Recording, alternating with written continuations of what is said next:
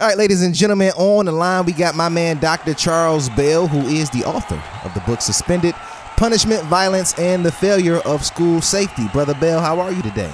I'm doing great. I'm glad to be here. All right, happy to have you on the show. First off, let's talk about the title of the book. Very controversial title. So, Suspended Punishment, Violence, and the Failure of School Safety. Give us more insight about what's going on and what's being talked about in this book.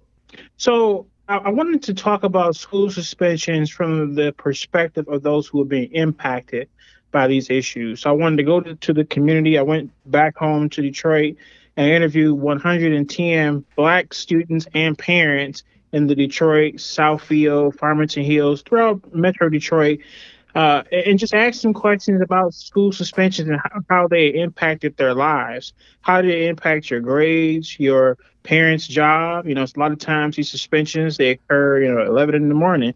Your parents are at work, so a lot of times parents have to leave work, and a lot of parents say they lost their jobs because of these school suspensions. Um, how does it impact uh, your perceptions of feeling safe in school? Metal detectors, guards, and law enforcement officers in your school. Do you even feel safe?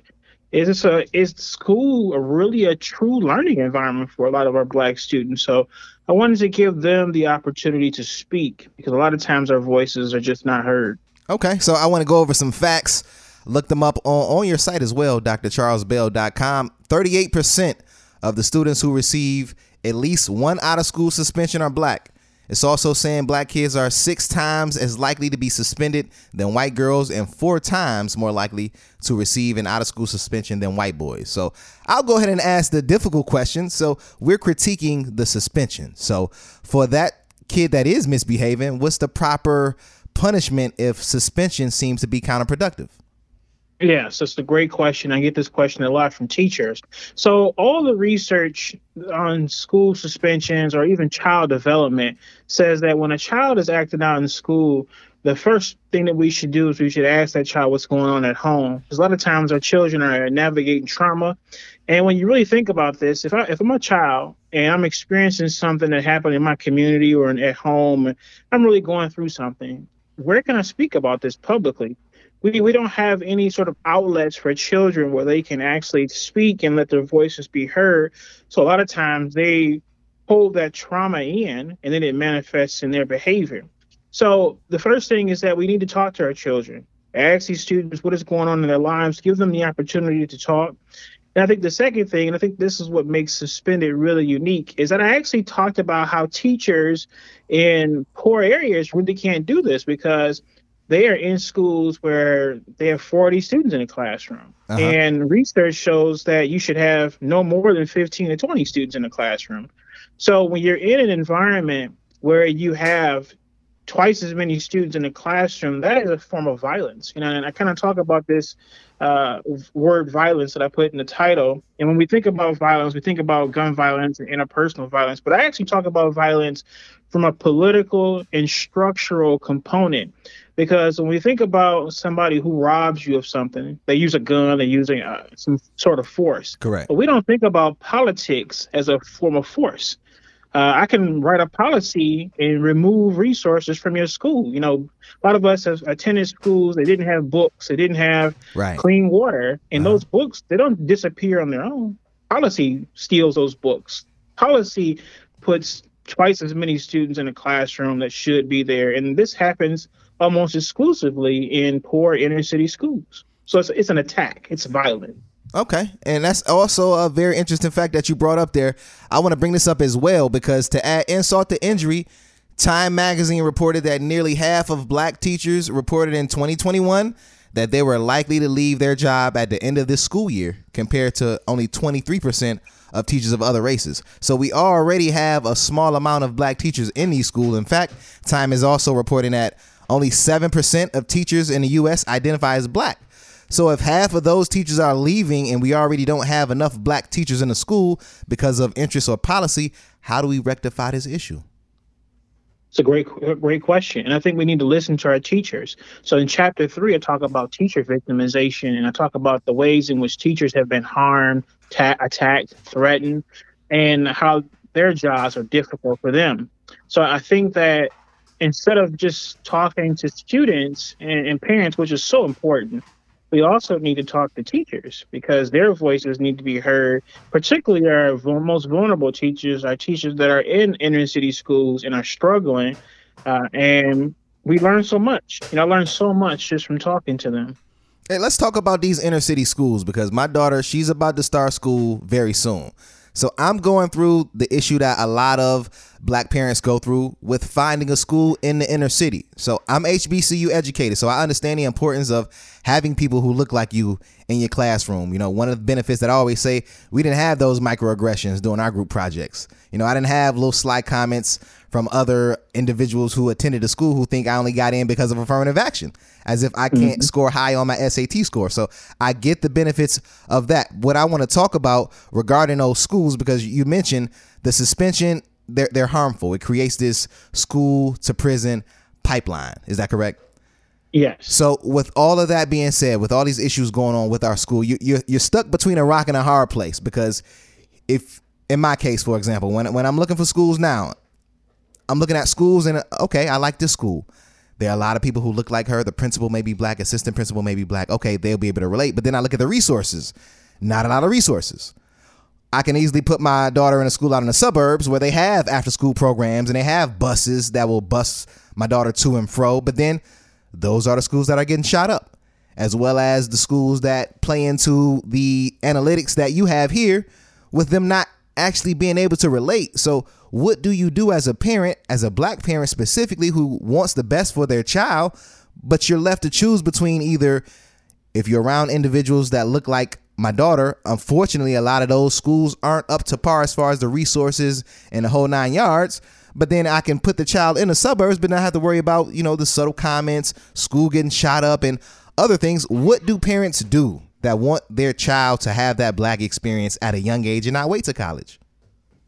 And that's a great question. It is the dilemma that parents echo throughout my entire book, um, even as I interviewed them about suspension. So the book is actually three different projects. And I, when I interviewed students in the Detroit area and Southfield area, I thought the book was done.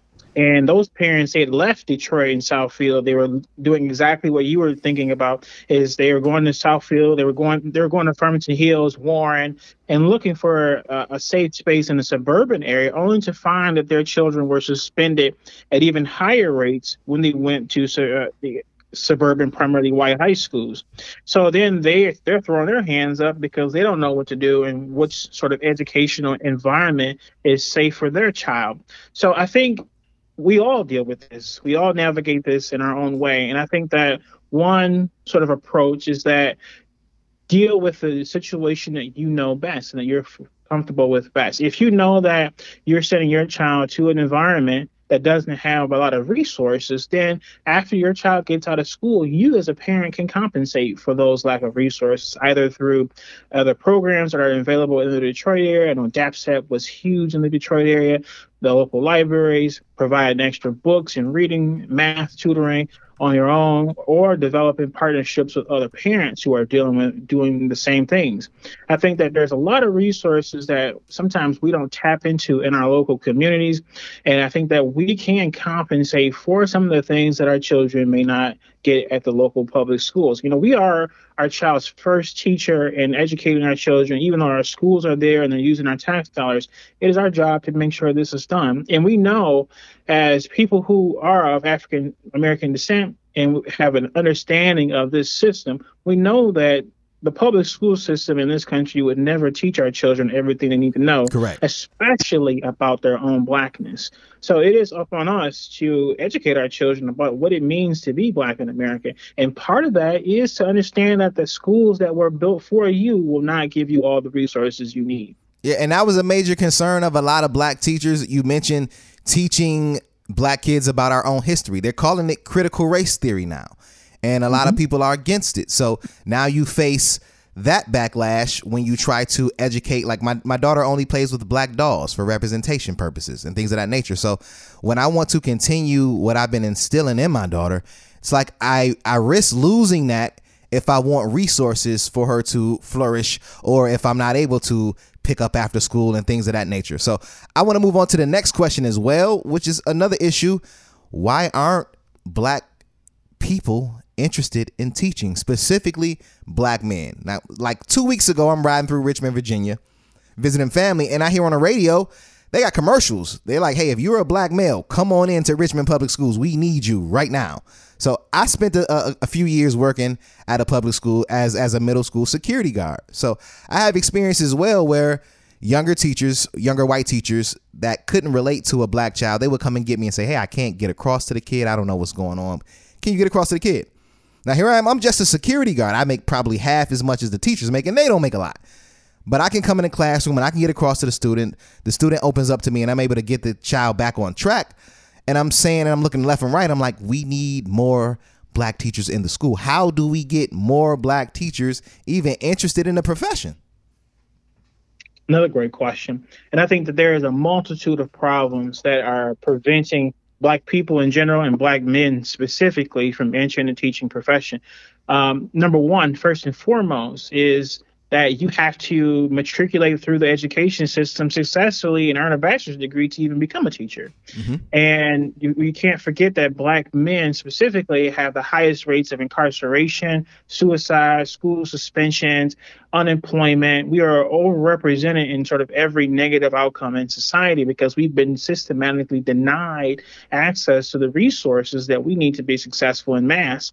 And those of us who are fortunate enough to navigate and survive this very, very racist system, um, we often have many expectations and uh, the full weight of our own community on us. We often have to support our families, and even um, our parents and, and grandparents. So it's difficult to make the decision to choose a profession where you're not properly compensated. As I talked to many teachers who, in my study, were saying that they already didn't make enough money and they were paying for essential resources out of their own pockets. They're buying books, they're buying pens and papers for their students because they know when they come in, they won't have resources uh, because the school won't provide them. So again, that sort of violence is sort of stealing money out of the teachers' pockets. Mm-hmm. You're paying teachers, you're, you're undervaluing and underpaying teachers. That's a that's a form of violence in itself. But then the little money that they have that should go to their own families, you you're taking that too because they know that their students need resources and the school won't provide them. Very interesting information there. So let me talk about the book. How is a book like this that is seems to go against the grain of what goes on in education? How is your book being received by schools around the country? I think it's being received very well by black students and parents who understand the system uh, and uh, and would like to see their voices and represented in the sort of uh, literature. I think a lot of parents have been frustrated and they've been told that it's your child, it's you, you're the only, you're the problem. And when they pick up a book and there's 110 voices who are very similar to yours and you see yourself represented in the book, it's like, aha, it's not me, it's a system. So you, you, it's very well received there. You also have a subset of teachers and policymakers and advocates who are interested in this issue and may perhaps be white and they would like to learn about it. And now they're reading the book mm-hmm. and they can understand the system and see it in, in, sort of a full view and full perspective of the system. But you also have, a, I'm sure, a subset of uh, people who are reading the book. And I've had several people told me they put it down because it was just too much for them to read. It was too difficult for them to read. And they couldn't handle the sort of truth that was being represented in the text.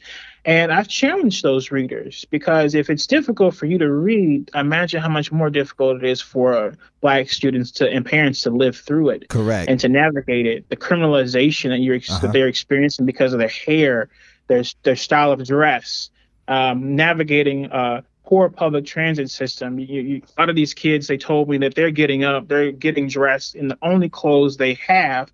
They're catching the bus, sometimes two or three buses to get to school only to be suspended because they're out of dress code, which is, you know, why should dress code matter if I'm here to learn?